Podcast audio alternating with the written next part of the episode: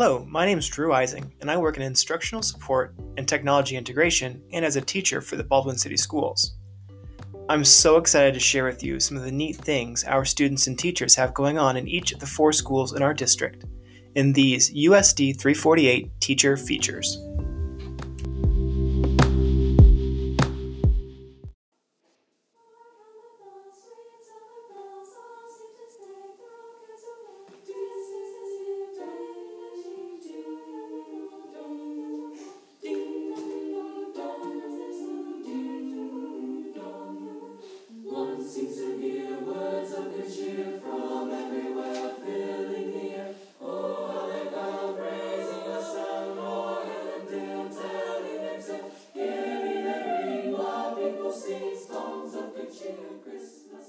While everyone has had to make adjustments to teaching this school year, music classes may face the most unique and daunting challenges.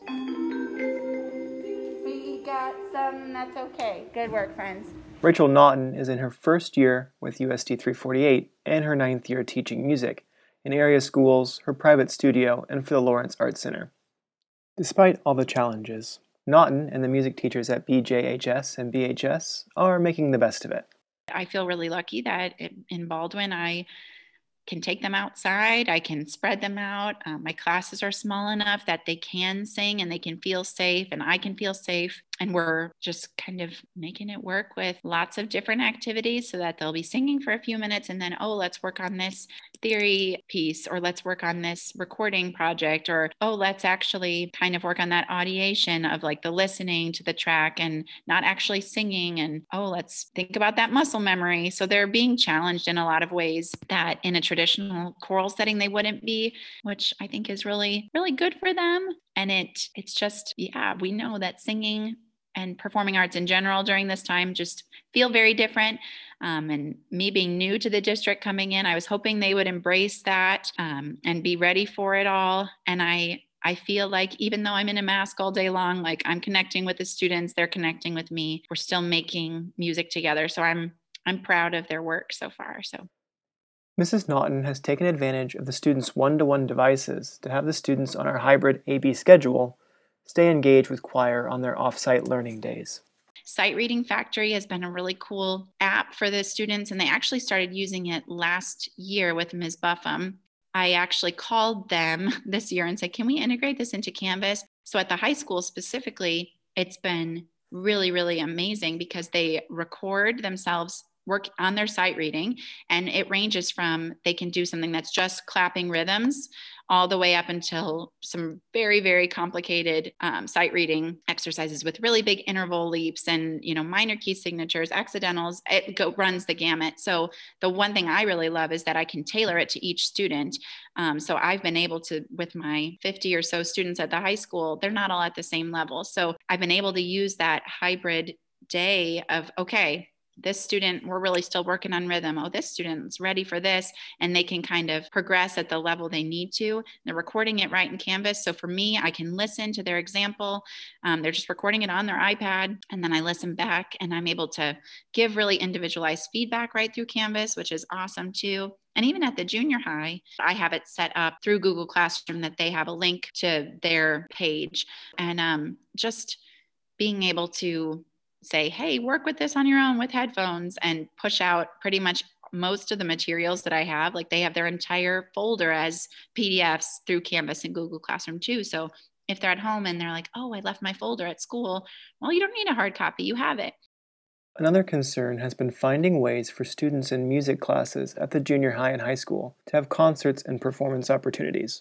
With help from Baldwin Education Foundation grants, Naughton and longtime U S D three forty-eight music teacher Will Cooper have found creative ways to handle performances this school year. So we did our drive-in concert, um, which we actually wrote a B E F grant for the equipment that we got for that too. We're able to do that and broadcast the sound um, to the car radios, which was a really cool way for them to get to perform outside and for the families to um, still get to hear their students sing and play in band and everything, which was really, really awesome. Again, it was the day that we had a wind warning. So the sound quality wasn't exactly what we were hoping for, but um, it kind of set the bar for, okay, we're able to perform during this time. Um, and for the winter concert, we are actually going to space out and do a recorded concert in the P A C without an audience, and then broadcast it, the audio through the radio again, but then have the video of the performance on a big blow up screen. So it'll still be drive-in style. Um, and we're calling it Carols and Cocoa. So we're gonna have um, hot chocolate served too for the cars when they come in. Um, and then if it's not too cold, a live caroling component where the students can carol as everyone's parking. Um, so we've been working on four-part carols as kind of our sight reading for right now, which is fun. Um, and then if it is too cold to be outside singing, then Uh, Missus Leah Younger, our fabulous accompanist, is going to pre-record the carols so that it can be almost like a drive-in sing-along. So you can sing with your family in your car if it's too cold to actually have that part. So we'll have some live and some pre-recorded for the winter, which is um, pretty exciting.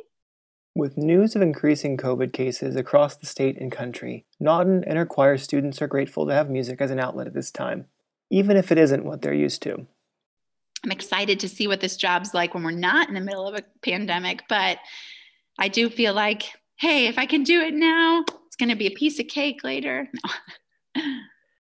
It's not always the easiest, but they really are feeling like they're privileged to be here right now. Um, and that we get, to, I say that to them all the time. I'm like, we get to be here and we get to make music together. Like, we are so lucky. Um, and so I think they are really embracing that kind of family feel and and the support that they have of being part of an ensemble, even when we're split up. Um, so it's it's been really fun. Missus Naughton and B H S want to give a big congratulations to Molly Higgins, Jacob Hoffman, Cass Sumner, and Judah Olson, who recently competed in the Northeast District Choir Competition. All four students were selected and will represent B H S on the All-District Choir. Thank you to Missus Naughton for taking time to talk with us about choir in our secondary schools, and to the B H S Concert Choir for sharing music for this podcast. Can't wait to hear more at Carols and Cocoa.